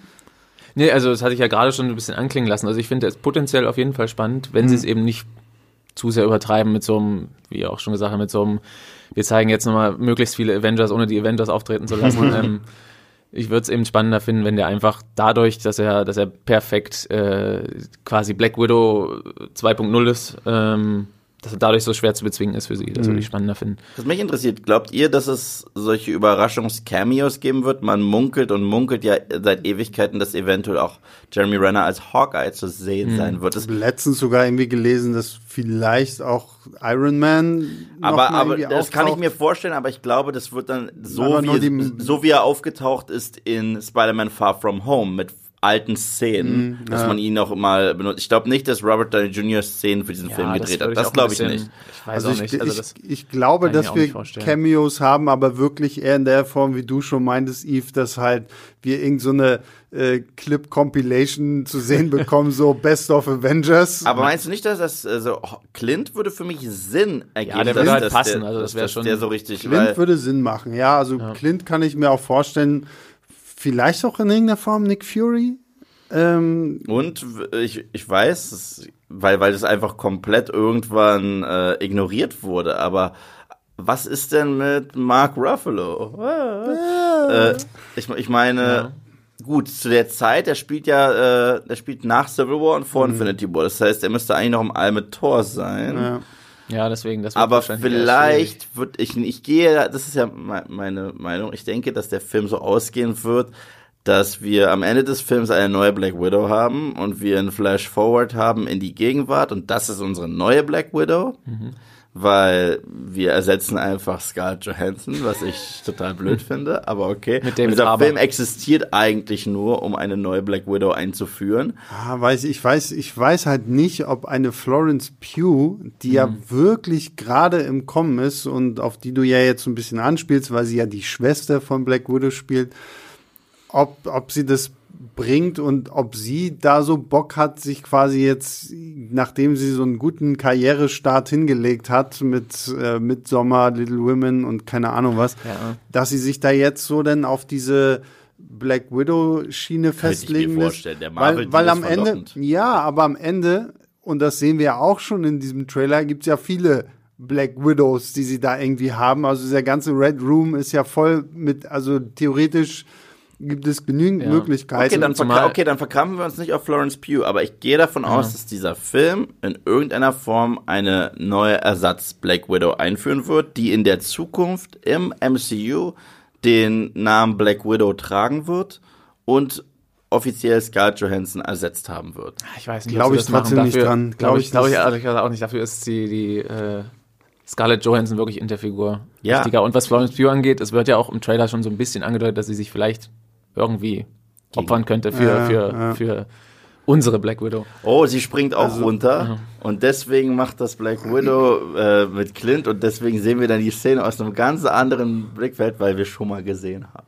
Also ich glaube, ich glaube auch nicht, ich habe auch so das Gefühl, dass für, für Black Widow ist, glaube ich, nach diesem Film irgendwie auch so ein bisschen die Zeit abgelaufen. So, weil wenn, wenn wir uns mal angucken, wie es so im MCU im Augenblick weitergeht, sehe ich ehrlich gesagt auch keinen richtigen Platz mehr für sie, so, weil irgendwie ja gefühlt fast alle Original-Avenger irgendwie mehr oder weniger äh, abrücken. Also Hawkeye kriegt halt auch noch irgendwie seine Disney Plus Serie. Und selbst dort bildet er halt die Next Generation aus, so wie ja, es und da, ausschaut. naja, und vor allen Dingen da bildet er ja auch, das ist ja auch in den Comics von Hawkeye so, da gibt's ja dann auch irgendwie eine junge Frau, die Wie er ausbildet. Ich habe leider wieder vergessen, wie sie heißt. Aber Haley Steinfeld ist ein Wunsch, dass sie gecastet wird. Würde ich auch, Haley Steinfeld würde, finde ich, krass passen.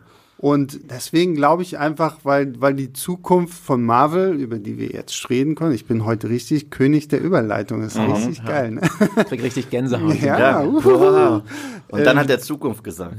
Genau, und dann hat er Zukunft von Marvel gesagt.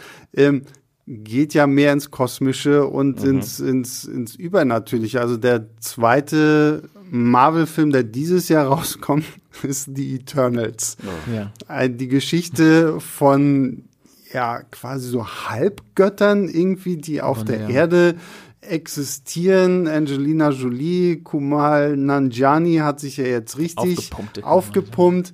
Ähm, jetzt Kit geht Harington, my jetzt, jetzt geht äh, Marvel so richtig damit in diese Fantasy-Schiene. Eure Meinung zu The Eternals? Interessiert mich nicht.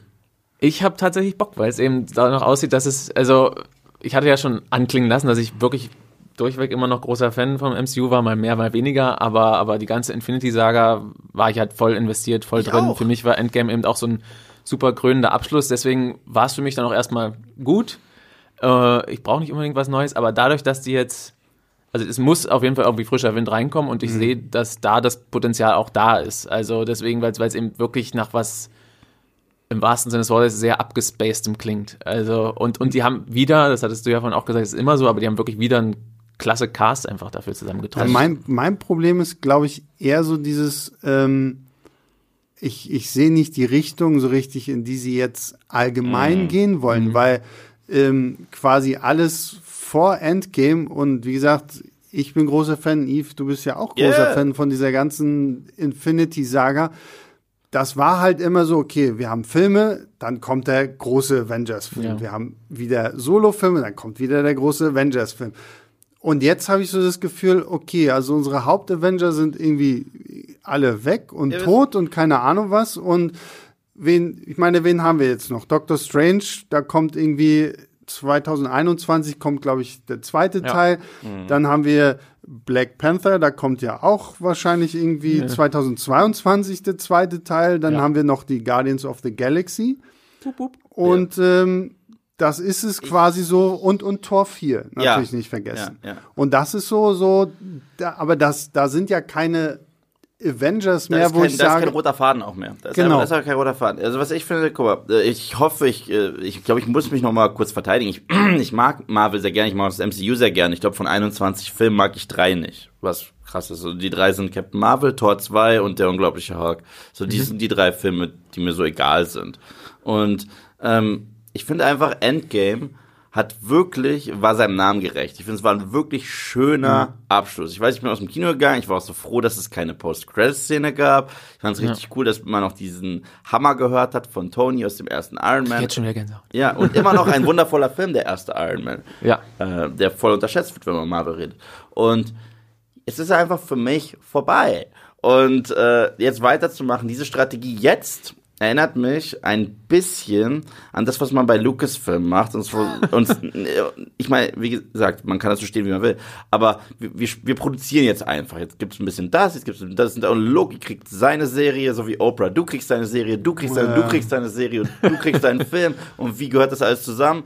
Keine Ahnung, ist mir auch egal, aber ihr äh, kennt doch die Charaktere. Und, Okay. Das Ja, und vor allem, was, was ich in dem Punkt auch schwierig finde, dass ja jetzt auch mit dem kommenden Disney Plus man sich ja gesagt hat, okay, die, die Serienwelt und die Filmwelt gehört jetzt auf einmal wieder zusammen. Vorher waren ja diese ganzen Marvel-Serien, das war ja alles getrennt voneinander. Sie haben zwar mal irgendwo hier und da auf Sachen verwiesen, die im MCU passiert sind, ja, genau. aber sie waren so ihr eigenes Ding. Ja. Und jetzt, wenn ich allein schon höre, dass wenn Doctor Strange 2 rauskommt, dass das quasi die Fortsetzung zur WandaVision-Serie ist, die auf Disney Plus läuft, dann denke ich mir, okay, what the fuck? Was, also, was, was, was wollt? Also jetzt muss ich, ja. jetzt werde ich quasi noch mehr irgendwie in diese Richtung gezwungen. Du musst dir alles anschauen, um es irgendwie Ja. Zu verstehen. besser, um es, um es besser zu verstehen. Also ich glaube schon, dass ich auch in Doctor Strange 2 gehen kann, ohne jetzt die Serie geguckt zu haben. Aber irgendwo gehört es ja trotzdem Ja, ich- mit dazu. Ich wollte gerade sagen, es ist einfach eine clevere Strategie, aber wie du sagst, man muss es ja, Ja. nicht gemacht haben. Also, also wenn wird Doctor Strange 2 wird auch so funktionieren, werden sie ja schon schön doof, wenn sie das nicht machen, aber die erzählen natürlich, um alles zu, zu mitzuschneiden was, und alle Anspielungen zu verstehen und auch hier die ganze Geschichte um das Multiversum, was dann irgendwie eingeführt wird, äh, dann guckt euch lieber vorher noch Wonder Vision an. Aber das wird eben gesagt, damit ihr euch ein, Nee. ein das Disney Plus Abo holt. Es gibt genau drei Sachen, die mich wirklich noch extrem interessieren bei Marvel. Und das ist einmal, ist es WandaVision. Ja. Weil ich glaube sowieso, dass sie mit den Serien die Chancen haben, noch kreativer zu sein als auf der Leinwand. Und diese kurzen Bits, die wir da gesehen haben von WandaVision, sehen wirklich cool aus, wenn sie so durch alle unterschiedlichen äh, Sitcom-Stile reisen und so weiter. Ich glaube, das wird ein Mix aus wirklich genialer Sitcom und extrem düsterer Charakterstudie von Wanda. Da freue ich mich total drauf. Und Wanda und Vision sind auch zwei Figuren, die wirklich noch sehr unterentwickelt waren. Das, da, da ist noch sehr viel Raum für Entwicklung da. Dann freue ich mich immer auf die Rückkehr der Guardians. Also Ja. egal wie, weil die Guardians waren für mich auch sowas losgelöstes. Weil, wenn alle mal darü äh, darüber gesprochen haben, äh, davon gesprochen haben, dass es solche Crossover-Events sind wie Iron Man trifft jetzt mal Cap oder so weiter. Das war ein Crossover-Event im ersten Avengers. Danach waren diese Filme schon alle so interconnected, dass für mich der einzig wirkliche Crossover in Endgame und Infinity War die Guardians waren, weil die haben wirklich so in ihrer ganz eigenen Welt gespielt. Und ich würde mich wahnsinnig freuen, weil ich finde, welche Filme sind sehr unterschätzt sind. Ich weiß, da redet man immer darüber, aber noch eine fest angesagte Fortsetzung gibt es nicht. Ant-Man 3. Ich mag die Ant-Man-Filme verdammt auch, gerne. ja. Und äh, weißt du, als ich den ersten Ant-Man gesehen habe, was, scha was schade ist, was wir nie kriegen werden, ein äh, Ant-Man-Film mit Michael Douglas als Hank Pym zu seinen Glory Days, weil Mann ist Michael Douglas gut in dieser Rolle und Mann klingt seine Geschichte noch spannender als die von Scott. Ja, aber ich möchte auch keinen Film haben, in dem ich einen The Irishman mäßig Nein, nein, nein, nein das, das meine ich nicht, das meine ich Michael nicht. Douglas ich, ich, ich, ich meine, wie schade es ist, dass wir es einfach, schade, einfach ja. nie kriegen können, Ja. aus den Gründen, dass er schon so alt ist. Ich will auch keinen Irishman Ant-Man. Mhm. Nein. Ja, aber Ant-Man 3 ist ja auch sehr wahrscheinlich, dass der irgendwie kommt. Auch wenn die zu den Erfolg weniger, also weniger erfolgreichen Marvel-Filmen gehören, aber trotzdem gehören die irgendwie dazu. Und die mochte die auch. Also gerade die Spielereien mit den Spielereien sind groß und klein, da kann man, glaube ich, noch mehr einfach draus, draus ziehen.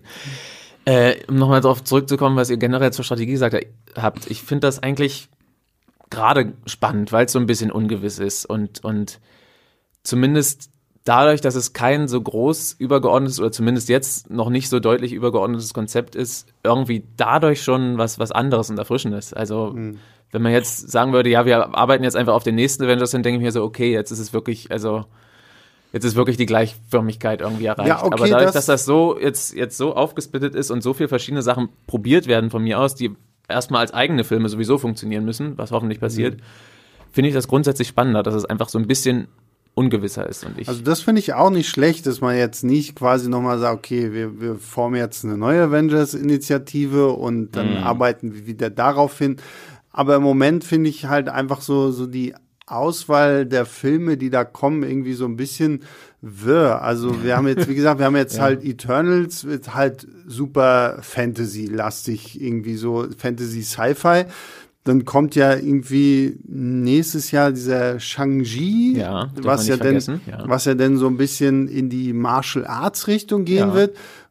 Was ich mir halt so auch cool vorstellen könnte, vor allen Dingen, weil sie ja uns wahrscheinlich den den Schurken, den Iron Man 3 ja so ein bisschen gegen die Wand gefahren hat. verkorkst hat. Ja, da ähm, muss ich eigentlich fast gleich einhalten. Wird, ja, wird ähm, der, der Mandarin ja. könnte ja irgendwie nochmal mit bei Shang-Chi wieder auftauchen, weil er ist so ein klassischer auch, ja. Erzschurke und ich meine, der vollständige Titel genau, ist ja auch, das muss ich jetzt hier nämlich ablesen, Shang-Chi and the Legend of the Ten Rings und der Mandarin hat ja quasi irgendwie so magische Ringe. Jetzt sind wir wieder bei, vorher waren es Steine, jetzt sind es Ringe. Ja, aber. und die, die hat er halt irgendwie an jedem Finger. So, und dann war es es aber auch gefühlt schon von, von, von neuen Charakteren. Und das finde ich irgendwie so ein bisschen schwer. Also, ich, keine Frage, ich freue mich auf Shang-Chi, einfach weil ich halt auch sehr begeisterter Martial Arts Fan bin. Ja. Und ich, ich sehe sowas gerne ich habe halt einfach nur ein bisschen Angst, da so eine weichgespülte Disney-Version von einem Martial Arts-Film zu bekommen, ja. der am Ende irgendwie gar nicht so richtig begeistern kann. Aber wenn sie da natürlich es irgendwie hinkriegen, mit diesen, da irgendwie eine neue Art Mythologie aufzubauen, äh, würde ich es natürlich seh, auch nicht schlecht Ich sehe da schon auch, auch Potenzial. Also ich glaube auch, dass du auch, auch in PG-13 einen guten Martial Arts Film hinkriegen kannst. Ähm, mich stört eher die Geschichte mit dem, mit dem Mandarin, weil ich gerade das so genial fand, mhm. dass sie, dass sie den so umgekrempelt haben in Iron Man 3. Die sind ja dann schon direkt danach zurückgerudert mit diesem Kurzfilm All, All Hail the King, the King wie der hieß. Da haben sie ja schon erwähnt, der echte Mandarin ist noch irgendwo da draußen. Mhm. Das fand ich da schon schade, aber dachte, ist nur ein Kurzfilm, hat sowieso keiner mitbekommen. Ähm, ich fand das gerade spannend. Klar werden dann alle, alle Comic-Fans äh, schreien dann laut auf, aber, aber ich, auch hier, aber, aber auch hier. Das fand ich mutig und dass das sowas dann nicht stehen gelassen wird. Ich, ich will nur kurz sagen, Yves, dann darfst du, ich ja. mag den Mandarin Iron Man 3 auch. Also, ich, ich, ganz, ganz kurz, ganz kurz. Ich, ich, ich stehe sehr, sehr äh, schizophren dazu, weil ich fand, es war ein gelungener Gag. Ich fand Ben Kingsley war im Film großartig. Und er sagt, I'm an actor. Es war schon irgendwo lustig. Ja. Und ich, ich, ich äh, muss zugeben, ich habe über den Gag gelacht. Das war jetzt nicht so, dass ich dachte, ihr wollt mich verarschen. Das war ich ein bisschen. Aber die Sache ist die, der Mandarin ist halt im Comic, das ist so der Joker zu Iron Man, weißt du? Und ich so, okay. Und der wurde auch aufgebaut weil, mit einer ganz eigenen Version, weil es war ja eigentlich nicht so äh, verbunden mit Fantasy-Elementen, weil der, mhm. der Mandarin wurde im Grunde genommen schon im ersten Iron Man-Film äh, aufgebaut, als es eine terroristische Organisation gab, ja. die die Zehn Ringe hießen. Mhm. Und auf einmal hast du da diesen Osama Bin Laden Verschnitt, so sah er ja wirklich aus mit diesen Terrorvideos und ich fand, bis zu dem Twist, war das der beste Bösewicht, den Marvel je hatte. Je. Ich so, oh mein Gott, es erinnert wirklich an Joker, der da irgendwie so eine Nachricht hinterlässt und er explodiert ein Krankenhaus oder so. Mhm. Unglaublich. Er war gruselig, er war echt bedrohlich, äh, er wirkte intelligent und er hat noch so eine Ideologie dahinter, die auch so ein bisschen aus dem Leben gegriffen ist. Ich so, okay. Und er ist ein Gag. Danke, Shane Black. äh, und äh, jetzt finde ich das halt interessant, weil du hast gerade Shang-Chi erwähnt. Und dort wird der Mandarin jetzt auftauchen. Aber äh, The Mystery Behind the Ten Rings, heißt es so? The Legend. The Legend. Ja. Legend. Also scheint es ja jetzt doch in die Fantasy. Also hat, hat sich diese Terroristengruppe aus Iron Man äh, inspirieren lassen von der Magie der Ringe? Vielleicht. So, Aber ich meine, weißt du? das Ding, das Ding ist ja auch, ähm, alles, wo- wonach es jetzt aussieht, wird ja mehr in dieses Fantastische Ja. gehen. Also ich meine, Doctor Strange and the Multiverse of Madness. Auch ein dann toller Titel. Toller Name. Dann haben wir, dann haben wir, wie gesagt, die Eternals, was ja auch sehr so in dieses göttlich-magische geht. Dann Shang-Chi, wenn sie da jetzt halt auch irgendwie magische Ringe einführen. Du hast Thor mit Love and Thunder irgendwie. Thor, ist. Thor ist ja sowieso auch irgendwie, irgendwie so ein, so ein, halt immer mit Magie verbunden und sowas alles. Und äh, da bin ich froh übrigens, dass Taika Waititi Ja. den wieder macht.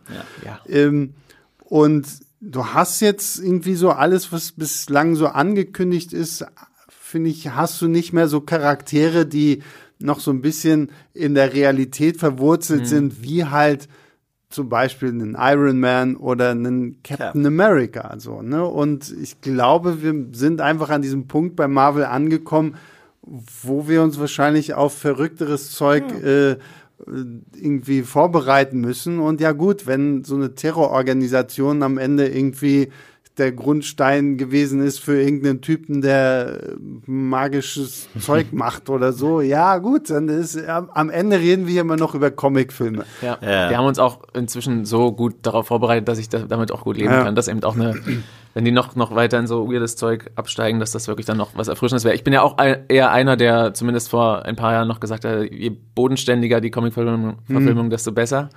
Aber nach dann bald 24 MCU-Filmen, äh, Aber die haben es auch clever gemacht, weil sie es wirklich Schritt für Schritt ja, gemacht das haben. ist einfach Sie nach wie vor der große Pluspunkt von dem Universum, dass sie es einfach so behutsam alles aufgebaut haben, was dann andere, andere Studios eben versucht haben, krampfhaft in kürzester Zeit nachzumachen.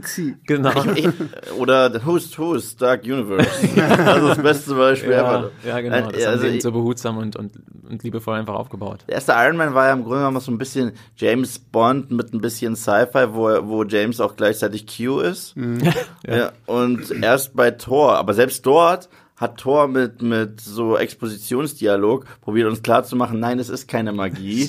Ich komme aus einer Welt, in der Wissenschaft und Magie das gleiche Ja, ist, weil ihr die Primitiven seid und Ja. für euch ist das Magie, für mich ist das Wissenschaft. Ja. Ja, ja natürlich Wissenschaft. Alles klar. Und was sind diese Eismonster? Sind die auch Wissenschaft? Genau. Sind die auch Wissenschaft? Ja, aber ein einfacher Dialog, um das irgendwie versuchen, so runterzubrechen. auch. Genau. Weil ich konnte mir damals nie, also als das so angekündigt wurde, konnte ich mir nie vorstellen, wie passt denn dieser Tor jetzt zu diesem Iron Man. Mhm. Aber auf der anderen Seite bin ich froh, weil bis dato jeden einzelnen, also bevor das MCU so richtig losgelegt hat, war jeder einzelne Marvel-Film, abgesehen jetzt von den X-Men, war immer, der Held ist irgendwas, irgendwas, irgendwas, Wissenschaft. Ist, jetzt hat er Kräfte. So, also da, da war Spider-Man, da kommt krasse Spinne beißt ihn, oh, Kräfte. Äh, die Fantastic Four, Wissenschaft, Wissenschaft, oh, wir wurden beschossen mit was, jetzt haben wir Kräfte. Und es war wirklich jeder einzelne Held, selbst, selbst der großartige Daredevil-Film mit Ben Affleck.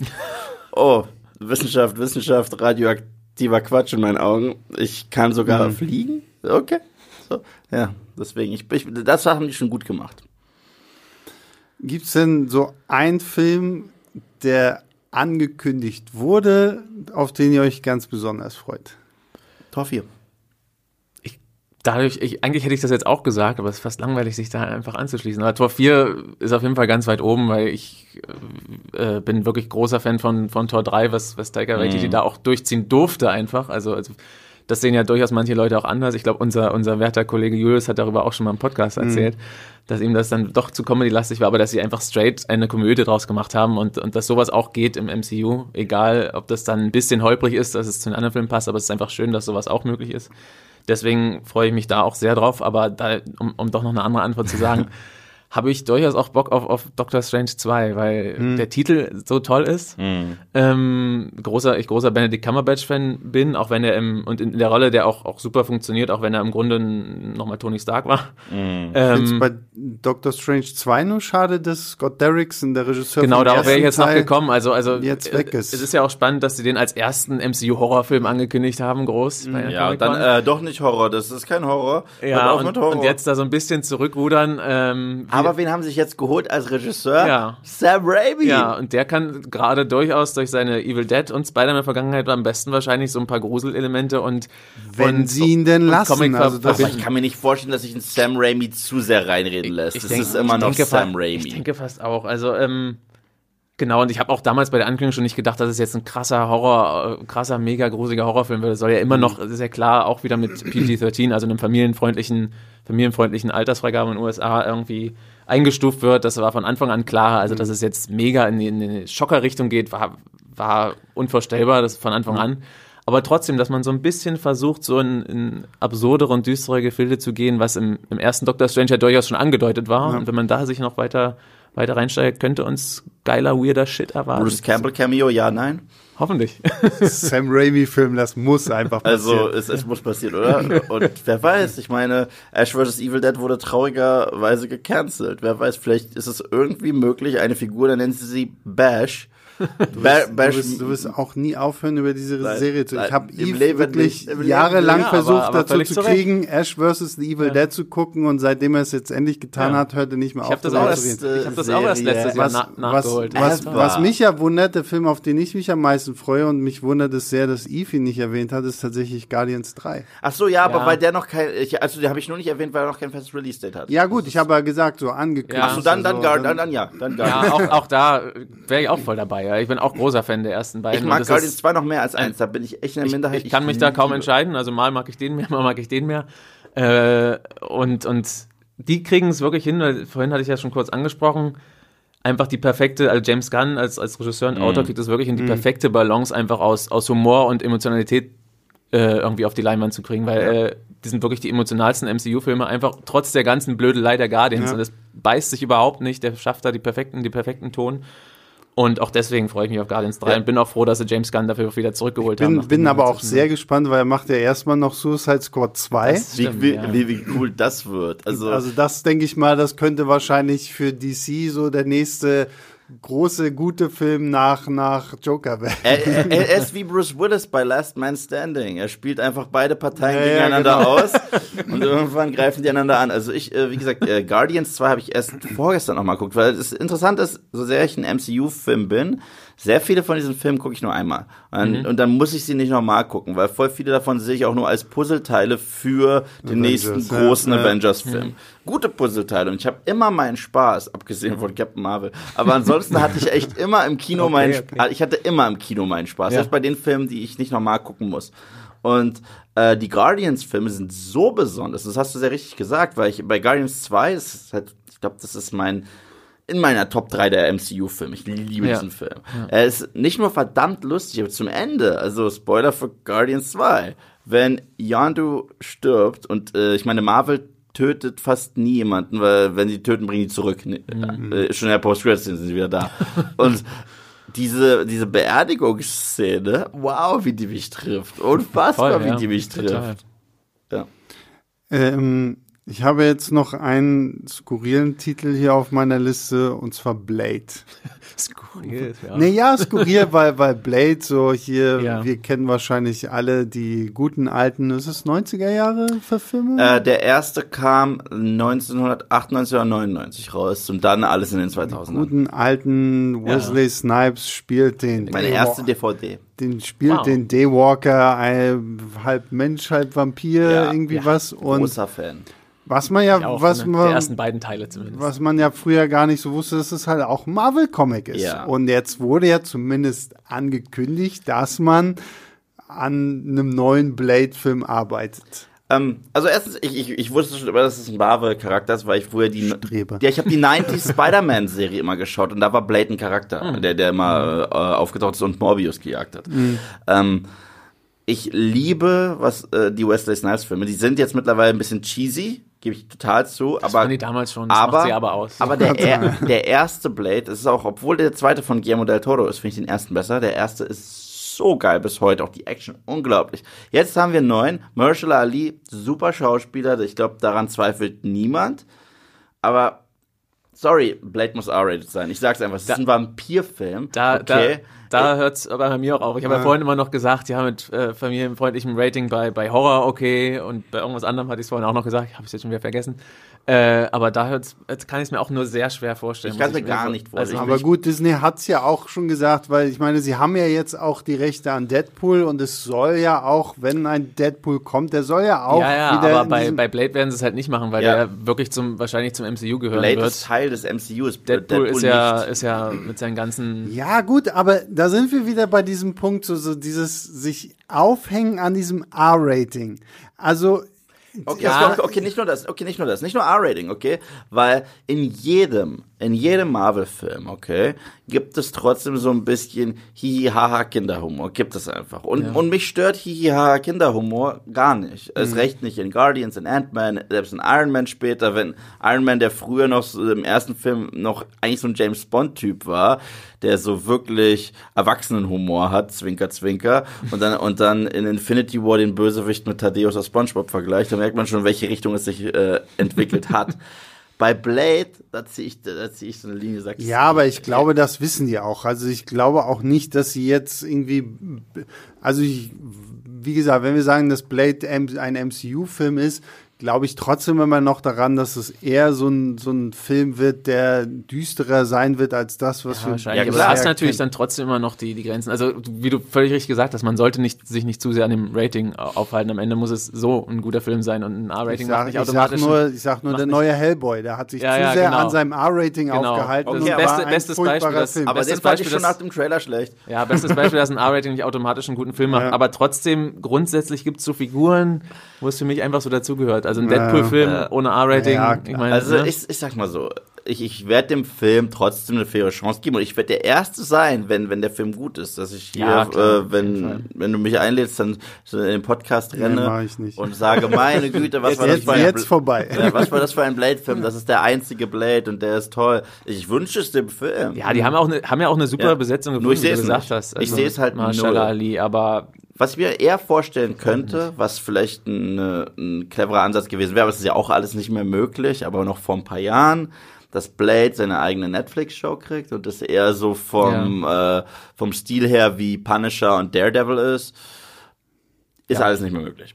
Doch, wenn er eine Disney Plus Serie kriegt. ja, Ja, aber auf Disney, auf, Disney Plus, so auf. Disney Plus nehmen die da jetzt ja auch alles runter, was, was äh, über PG-13 ist. Äh, Ja, also, das soll auch familienfreundlich bleiben. Gut, ich würde mal sagen, damit haben wir uns ausgiebig über die Zukunft von Marvel unterhalten. Ähm, X-Men und Fantastic Four kommen irgendwann noch, aber das ist erstmal egal. ja, na, wie gesagt, ich wollte es jetzt auch erstmal, ehrlich gesagt, nur bei so. MCU-Sachen behalten. Deswegen haben wir jetzt auch mal Venom 2 und den gut, kommenden Spider-Man rausgelassen. Und ja, aber X-Men ist für mich irgendwie so ein Thema. Also, ich meine, jetzt kommt ja dieses Jahr nach irgendwie Ja. gefühlt drei Jahren Verspätung irgendwie New Mutants, der uns ja auch Noch schon mit als Season 6 Arya Stark. der, der, der uns ja, der uns ja damals schon irgendwie auch so als der erste Hor Marvel Horrorfilm ja. Auch wieder zurückgerudert jetzt. Und da wurde dann zurückgerudert, tausend Neudrehs, also deswegen, so wie sie die ganzen X-Men einführen, da bin ich eh mal sehr gespannt, aber Das ist selbst für, für Marvel-Boss Kevin Feige noch ein weiter. ja, Ferne. eben, also das wird auch, glaube ich, sehr, sehr schwer, das vernünftig zu erklären, wie man jetzt sagt, okay, ach, ich meine, gut, bei Captain Marvel haben sie es auch irgendwie hingekriegt, so, so, Mensch, die war die ganze Zeit Die da, aber ihr habt sie sie, nur nicht ihr habt sie noch nicht bemerkt und jetzt, oh, guck mal, hier sind äh, neue komische Menschen. Oh, aber da habe ich jetzt noch eine Frage an euch. ja. Ja, Neuer Wolverine, ja oder nein? nein. Nein. Nein. Also, also, gut. Also es kommt einer, natürlich, Guck, aber- guck, guck, guck, guck, guck. Äh, Ich gucke, aber die Leute können nicht gucken, weil sie Ja. können nicht Beschreib, beschreib, was du tust. ich liebe die X-Men-Filme und da, da Alle? Nein, ab, absolut nicht. Also es gibt, es gibt, es gibt unter den X-Men-Filmen ein paar richtige Stinker, Ja. eine richtige. Und die zwei krassesten sind X-Men Origins Wolverine und Dark Phoenix. Okay. ist äh, und ja, diese Filme sind wirklich verdammt schlecht. Auch die Kontinuität in diesen Filmen. Hm. Ja, gut. Aber was die, wenn ein X-Men-Film genial ist, ist er richtig genial. Ich finde die guten X-Men-Filme vielleicht äh, ziehe ich jetzt Hate auf mich, finde ich besser als das gesamte MCU. Ob es jetzt Days of Future Past ist, ob es jetzt Logan ist. Du warst das letzte Mal als Ja. Gast.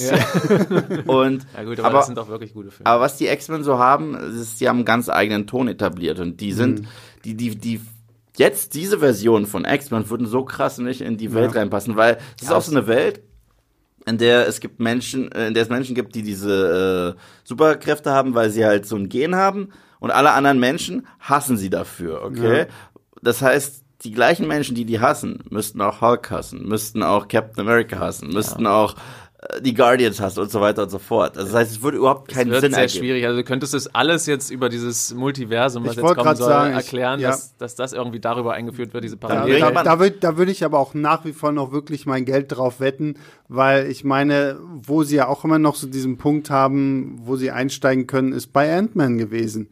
Ich meine, Ja. hier, Ja, ähm, hier, wie Quantum heißt, Realm. Ja, genau, Quantum Realm. Und wie heißt die Frau von Hank Pym nochmal? Janet. Janet, Janet Van Dyne. Ja. Sie hat ja irgendwie 35 Jahre lang da verbracht und man sieht ja auch im, im zweiten Ant-Man-Teil, wenn man an der richtigen Stelle pausiert, wenn, wenn Hank und seine Frau in diesem kleinen Quantum Realm Raumschiff da wegfliegen, siehst du ja so, so eine Blase, eine irgendwie, wo so Stadt. eine Art Stadt Ja. ist oder so.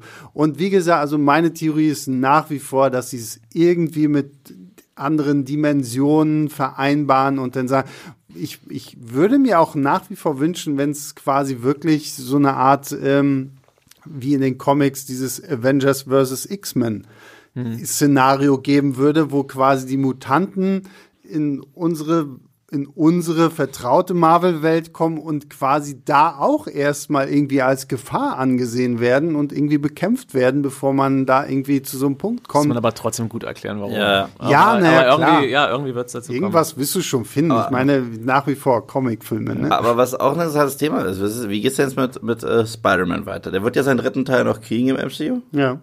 Und danach wahrscheinlich rübergehen zu Kollege Mobius. Das, und das, äh, es steht, glaube ich, noch nicht so. Vulture und Co. warten ja schon auf ihn Das- bei Sony glaub ich, sagen, nicht hey, oh.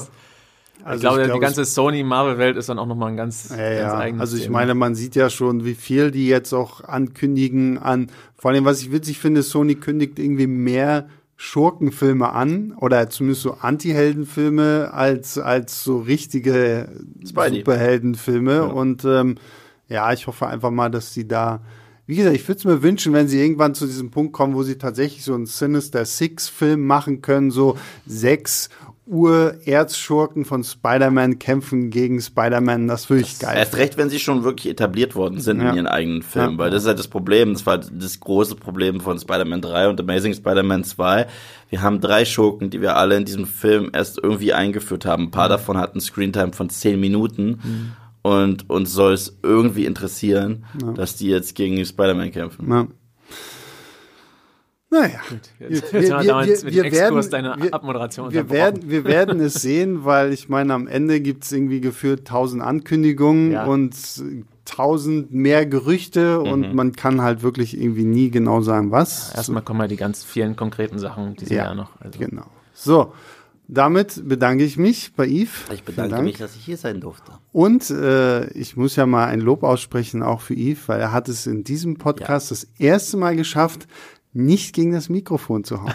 Weil sonst Äh, genau, Also, aber ihr seht auch nicht meine Hände, ne? Also ich halte die wirklich. Ja, die sind festge festgekettet. naja gut, also, also er hat ab und zu schon ein bisschen rumgewedelt, da hatte ich aber, schon dann, Angst. aber dann habe ich immer Schweißperle gemacht. Dann gesehen auf deiner Habe ich, hab ich mich mit dem Stuhl zur Seite gedreht. Mein Kopf ist halt Weil- in gleicher Position ja. geblieben und dann habe ich einfach gestikuliert auf dem Tisch. Ja, das ist auf jeden Fall gut. Ich glaube, das hat ich meine, auch so ein der Podcast ist noch bisschen nicht vorbei, eine 30 Sekunden oder Soll ich so. nochmal hast du vielleicht gegentreten? das, das, einfach nur. das hat er, nein, nein, weil ich glaube, das hat er einfach aus, aus äh, Menschlichkeit gegenüber äh, unserer lieben Mo in der Regie gemacht, weil die muss sich das Ganze hier ja auf Kopfhörern anhören und ich glaube, wenn dann jemand wie Yves so aus dem Nichts heraus so, das ist wie so ein, das ist wie so ein Jumpscare in einem Horrorfilm. So, Kannst du mal nicken oder Kopfschütteln und sagen, ist das sehr schlimm, es, wenn sowas passiert? Ja, Das sie ist- nickt. Okay, sie nickt. Ja, Ja. Dann tut mir das sehr leid. Nein, also auf jeden Fall feiern wir diesen Podcast heute auch dafür, dass Yves es geschafft hat, nicht gegen das Mikrofon zu hauen. Markus, dem ist das noch nie passiert. Bisher noch nicht. Bisher noch. Ähm, auch dir vielen lieben Dank Ja, hat mir für wieder eine viel Spaß sehr gemacht. schöne Diskussion hier rund um Marvel. Und ja, unser Dank geht natürlich auch an unsere zahlreichen Abonnenten, Zuhörer und Bewerter, Subscriber, wie ihr euch auch alle nennt. Vielen Dank, liebe Leinwand, liebe Fans. Äh, Wir freuen uns natürlich immer sehr, wenn ihr uns abonniert, bewertet, Kommentare schreibt, was auch immer. Äh, direkte Kritik, Lob, Anregungen könnt ihr natürlich auch per Mail verschicken, dann an leinwandliebe.filmstarts.de. Und ja, damit habe ich genug geredet. Äh, verabschiede mich. Wir hören uns nächste Woche wieder und bis dahin immer fleißig ins Kino gehen, aber auch immer fleißig die Hände waschen.